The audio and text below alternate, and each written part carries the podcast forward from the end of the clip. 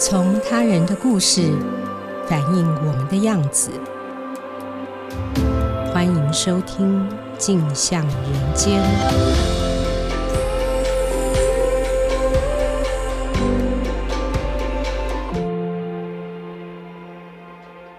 各位听众大家好，欢迎收听由镜好听与镜周刊共同制作播出的节目《镜像人间》，我是镜周刊人物组记者蒋怡婷。今天要跟大家分享的人物是云门舞集新任的四十四岁的艺术总监郑宗龙。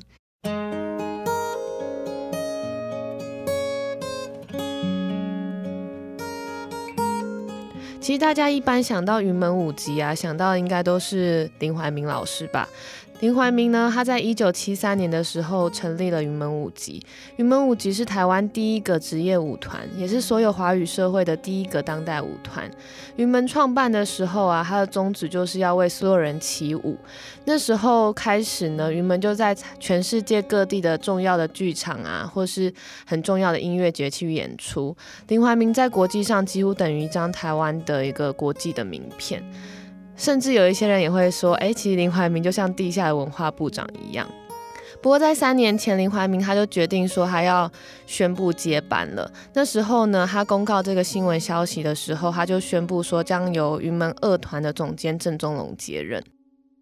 云门二团是林怀民在一九九九年的时候创立的，那个时候创团的艺术总监是已经过世的舞蹈家罗曼菲，但是从二零零六年罗曼菲过世以后，林怀民其实一直都没有把云门二的这个艺术总监的位置给任何人接下，所以当郑宗龙在二零一四年接下这个云门二的艺术总监的时候，其实当时大家就有说，哎，郑宗龙有一天可能会接下云门这个棒子。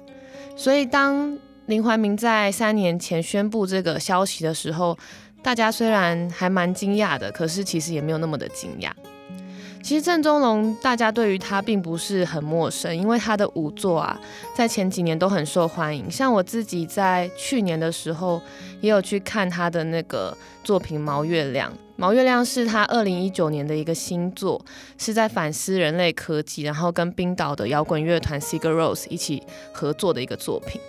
那时候他这个演出的票就非常非常的难买，就是这个票啊是当初在台北就马上卖光，然后我甚至是买到了台中场去台中看的。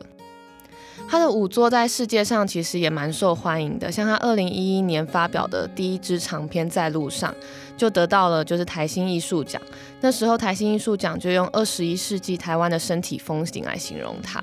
然后他推出的《十三声》也非常受到欢迎。十三声是一支他取材他儿时记忆的一个作品。十三声其实是一个人哦，就是他是蒙甲街头上面一个可以用十三种声音去模拟不同的人啊、不同的角色的一个非常传奇的人物。那个作品也非常的在国际上或者在台湾其实都还蛮受到欢迎的。所以其实已经有非常非常多人写过郑宗龙这一个人了。那我当初在决定说，哎，要写他的时候，其实心里就想了非常非常多的问题，想说，哎，我到底要怎么样去写这个人？他今年呢，在十月一号的时候，即将端出他接班后的第一支作品，叫《定光》。定光是一个他取材大自然的一个作品，他在作品里面用人、舞者的身体跟声音去模拟大自然的雨水啊，或是群山啊，或是各式各样大自然的风景跟形状。所以当我要去写它的时候，我其实是有一点焦虑的，因为非常多人都写过郑宗龙，加上他的背景非常的特殊，他跟林怀民很不一样。林怀民是一个从小饱读诗书，然后听古典音乐，在一个非常好的人家长大的一个后来当小说家的一个文人。但是呢，郑宗龙他不一样，他从八岁开始的时候就跟着父母到处摆摊，他卖父亲工厂生产的拖鞋，他是在台北艋舺的青草巷、广州街还有剥皮寮里面长大的。他有一种浑然天成的草根跟野性，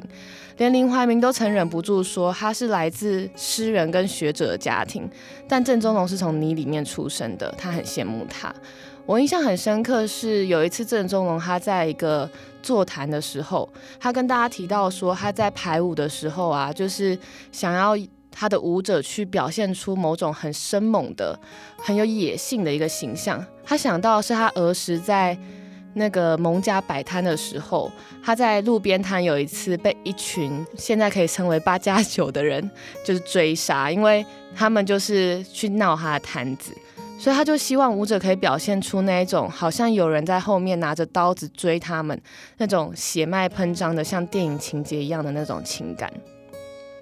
这样子的一个生活经验跟身体经验其实是一直出现在他的作品里面的。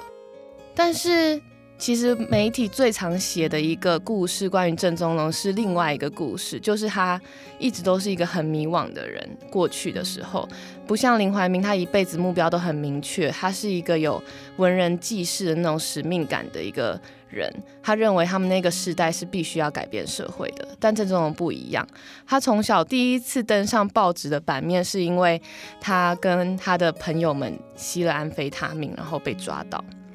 他在国中的时候虽然就已经开始学舞了，他是从八岁开始学舞的，但是他上国中之后呢，他却更喜欢就是兄弟间那种江湖义气。他就是因为朋友的关系就是接触了安非他命。他有一次说他就是他有一次呢就是跟着朋友去同学哥哥家里面，但他上楼的时候门一打开就看到很多个彪形大汉，那些人是警察，就把他压在地上，然后他就因此被带到楼下的车子里面，然后那些朋友他的兄弟们就在那边掉眼泪哭啊。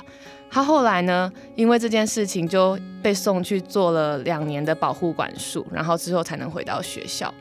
他十六岁的时候啊，就把这一段经验配上林强的音乐，写了一支舞叫《春风少年雄》，那是他人生第一支舞。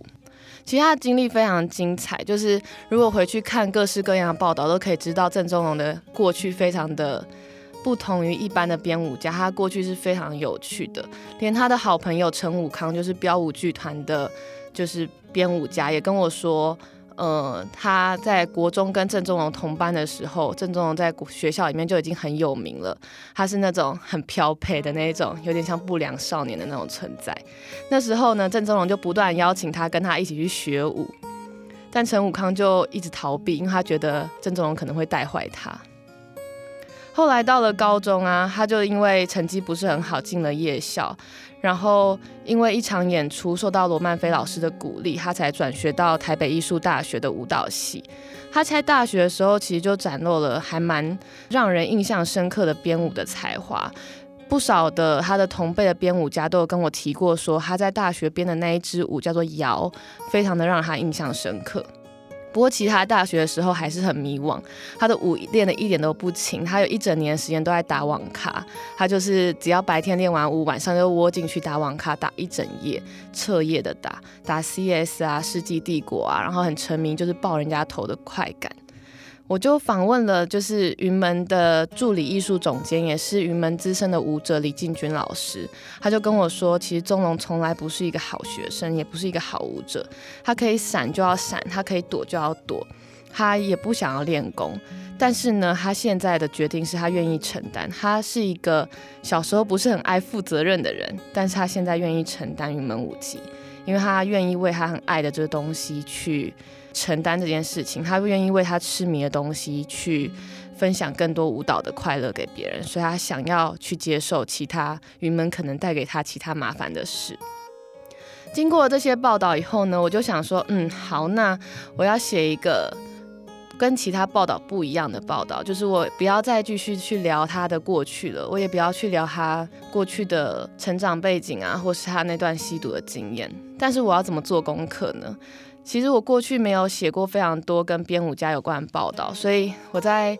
采访初期我就访问了很多不同的编舞家，然后我甚至还买了编舞笔记回家看，就设想一个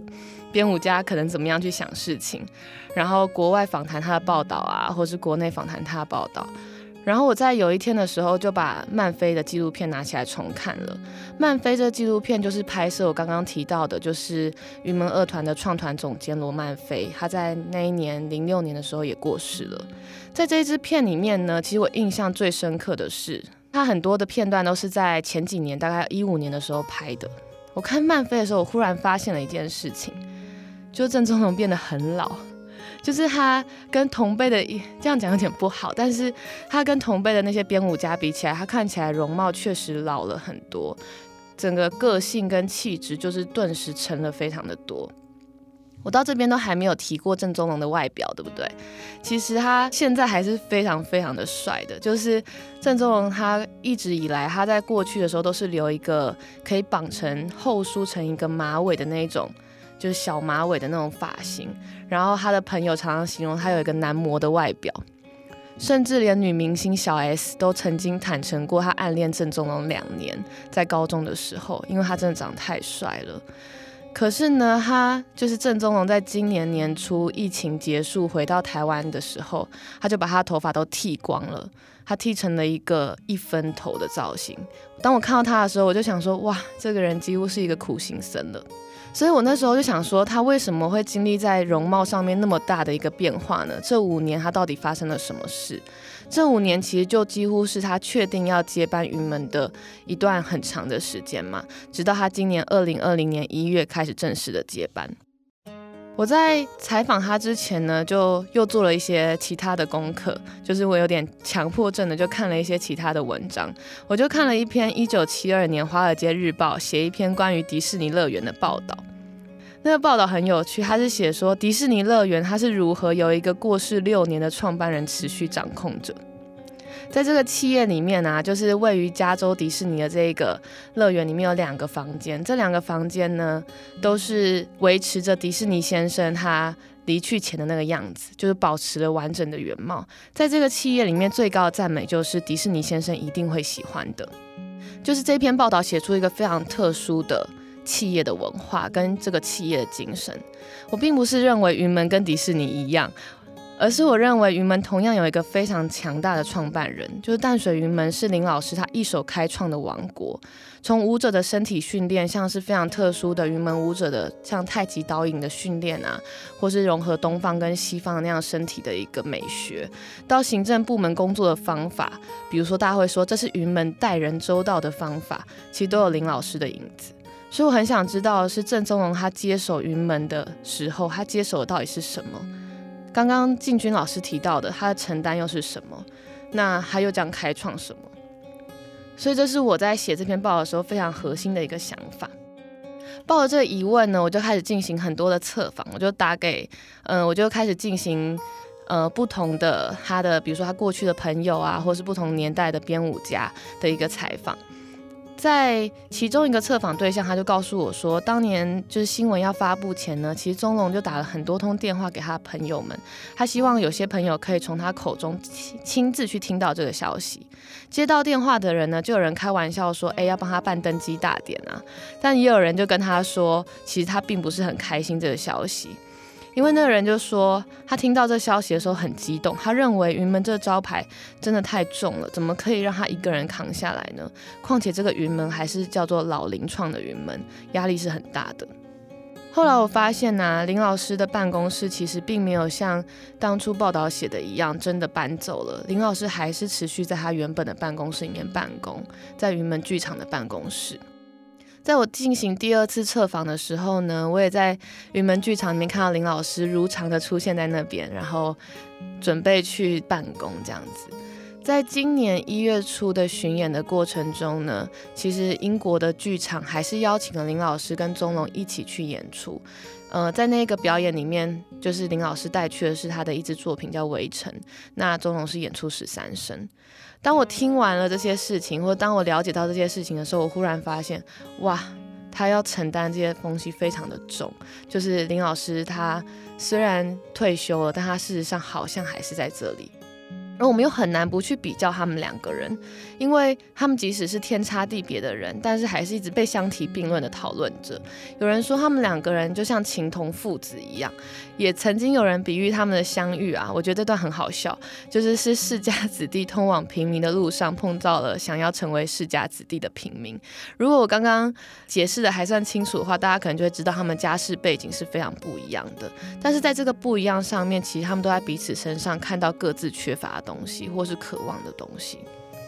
在零六年的时候，郑宗龙因为脊椎受伤，所以他必须要放弃舞者的身份。但他还是非常非常热爱舞蹈，他非常想要编舞，所以在那段没有工作的时间，林怀民知道他身上没有钱，没有办法生活，就找郑宗荣去当司机，付他薪水。那段时间其实他们两个人的生活是非常非常紧密的，就是宗荣常常载着林怀民到两厅院看表演啊，或者在车上他们就一起听电台的广播，一有机会的时候林怀民就开一些非常难的书单给郑宗荣要他读，其实那几乎就是一个非常热切在交流的一段时间，也算是一个就是宗荣从林怀民身上学到非常多的一段时间，所以大家也会认为他们就是情同父子一样。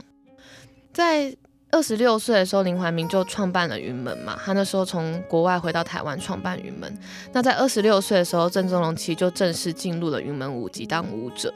在四十四岁的时候，就是像现在这个年纪，就是郑宗荣的这个年纪。林怀民他其实曾经停办了云门三年，到世界去流浪，那是他第一次关闭云门。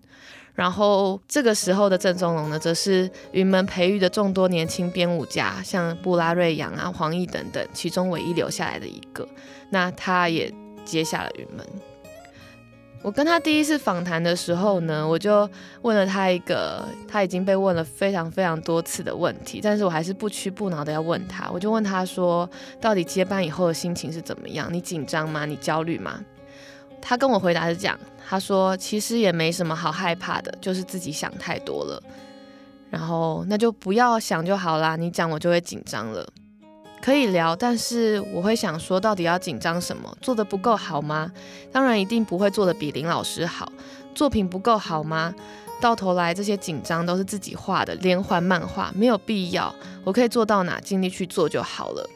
其实这段话是一个非常得体的一个回答，几乎就是一个艺术总监可以给出的一个非常得体的回答。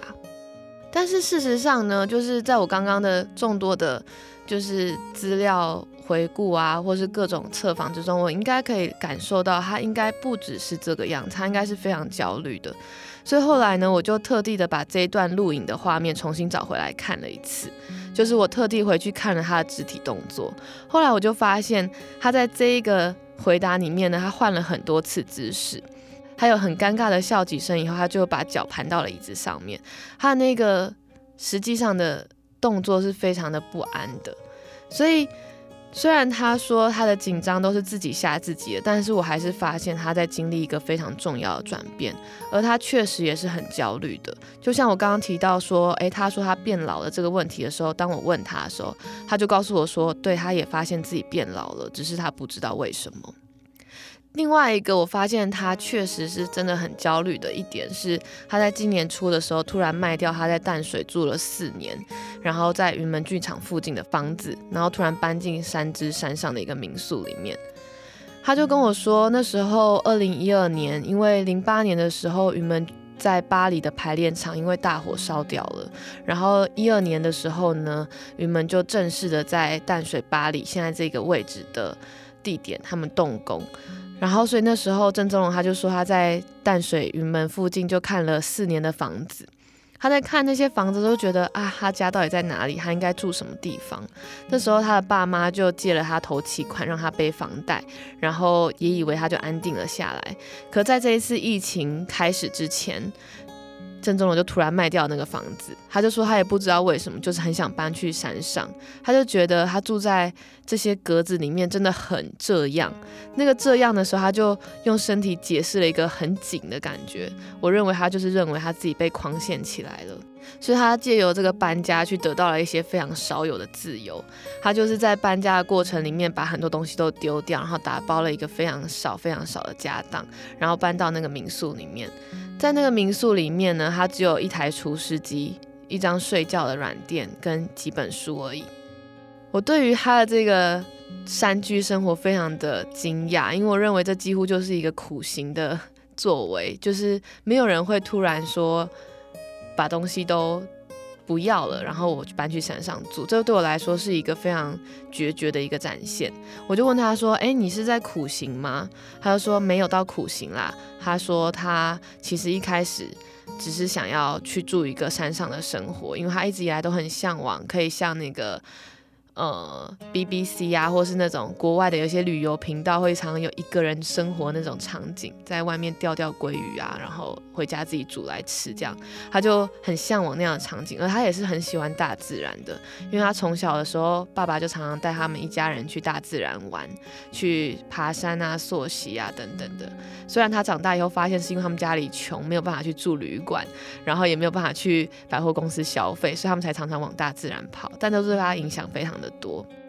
我对他睡觉的那个画面非常的有印象，他跟我形容他睡觉的画面，他说他一开始非常不习惯睡在地上，因为要站起来跟下去都是很辛苦的，他几乎没有一个叫做腿，就是台语有一个腿嘛，腿嘞，他就是躺的这个动作。他说因为是榻榻米，所以不能让你可以躺这样躺那样，你根本没有软烂的空间，就是没有一个中间值，你就是一醒来就只能站起来了，不然躺在那边也是痛苦。当他跟我形容他的睡眠状态的时候，我就突然想到他很久以前有一次跟他的好朋友谢望林一起去泡温泉，他就跟谢望林说了一个词叫做志在用命。那时候呢，谢望林就认为说这就是他要投注在云门的那种，不可以有任何的妥协，或是不能有任何的犹豫的一种心情。当他跟我提到他这个睡眠的状态的时候，就是没有体力的这状态，就只有躺着跟起来的时候，我就觉得他其实就跟我间接的去表明了他必须要把生命投注在云门那种没有任何其他遐想的心情。那这对我来说其实是非常沉重的。我在写这篇报道的时候，我最在乎的其实是我要如何去写出郑宗龙这个新任总监的一个心境的状态。我的大标是翻越林怀民，我在这里用的并不是超越这个词，因为他自己也没有跟我说他想要超越他，而是翻越。翻越这个意思呢，其实是不是一种很直接的竞争，而是他必须去跨越某些东西。我在写稿的时候，我的主管在看了我的初稿以后，就叫我去听李宗盛的《山丘》，他跟我说，诶，这个意境是不是有一点像？然后我那天晚上就听了一整个晚上李宗盛的《山丘》。我刚入行写人物报道的时候，我的同事都会笑我说我用一种好像在谈恋爱的心情在写报道，因为我也想要知道这个人所有所有的事情。进行这一次这个报道的时候，我觉得其实心情也非常像，而且你谈恋爱这对象他可能不会跟你说他真正的想法，所以我花了很多的心力才能从他的表情、肢体动作，还有很大量的测访去听出他的一些弦外之音，或是企图的去摸索出他真正的心情，比如说他真的很焦虑，或是他真的很紧张，或是他真的感到有某种很沉重的东西他必须要担着。我们采访的过程中，其实宗龙他不断的去抽烟，他这几年的烟瘾非常重，他过去可能就是抽一包烟，但他现在要抽两三包。他跟我说，哎，他真的很常想要戒烟，他在晚上的时候就会把烟跟打火机全部丢到那个垃圾桶里面，但是隔天早上再起来把它们捡起来，他觉得那个状态真的很狼狈。但是这就真的形容了他现阶段没有办法离开那个能够让他脱离短暂现在思绪的那个抽烟这件事情。我在第二次测访最后一次跟他访问的时候，我就问他说，上一次布拉瑞扬说很喜欢自己的状态，就在有一场他们三个人，就他跟布拉瑞扬还有陈武康的一个座谈会中，布拉瑞扬就说，诶，我很喜欢我现在的状态。布拉瑞扬过去也是云门的特约的编舞家，但是他在前几年的时候就决定要回到台东，就他的家乡去创一个他自己的舞团。我就把这个问题拿去问了郑宗龙，我就问他说，那你喜欢你现在的状态吗？他就跟我说他没有去感觉这件事情，因为他现在脑袋的空间被非常多的事情占满了，还有创作这件事，他在想创作比较多，没有想他自己。他好不好啊，开不开心其实都不太重要，他觉得如何把一天过得尽兴一点，或是他的舞能够编的今天有一个灵光一现，他觉得那是比较难的。但其实我当下很希望他能够回答跟拉哥一样的一个答案，就是他是很喜欢自己的。不过我想或许下一次我们再次遇到或是做采访的时候，或许就能够听到。以上是我今天想跟大家分享关于采访郑宗龙的新闻幕后，谢谢大家今天的收听。有兴趣了解更多的听众，欢迎锁定由静好听与静周刊共同制作播出的《镜像人间》，我们下次见。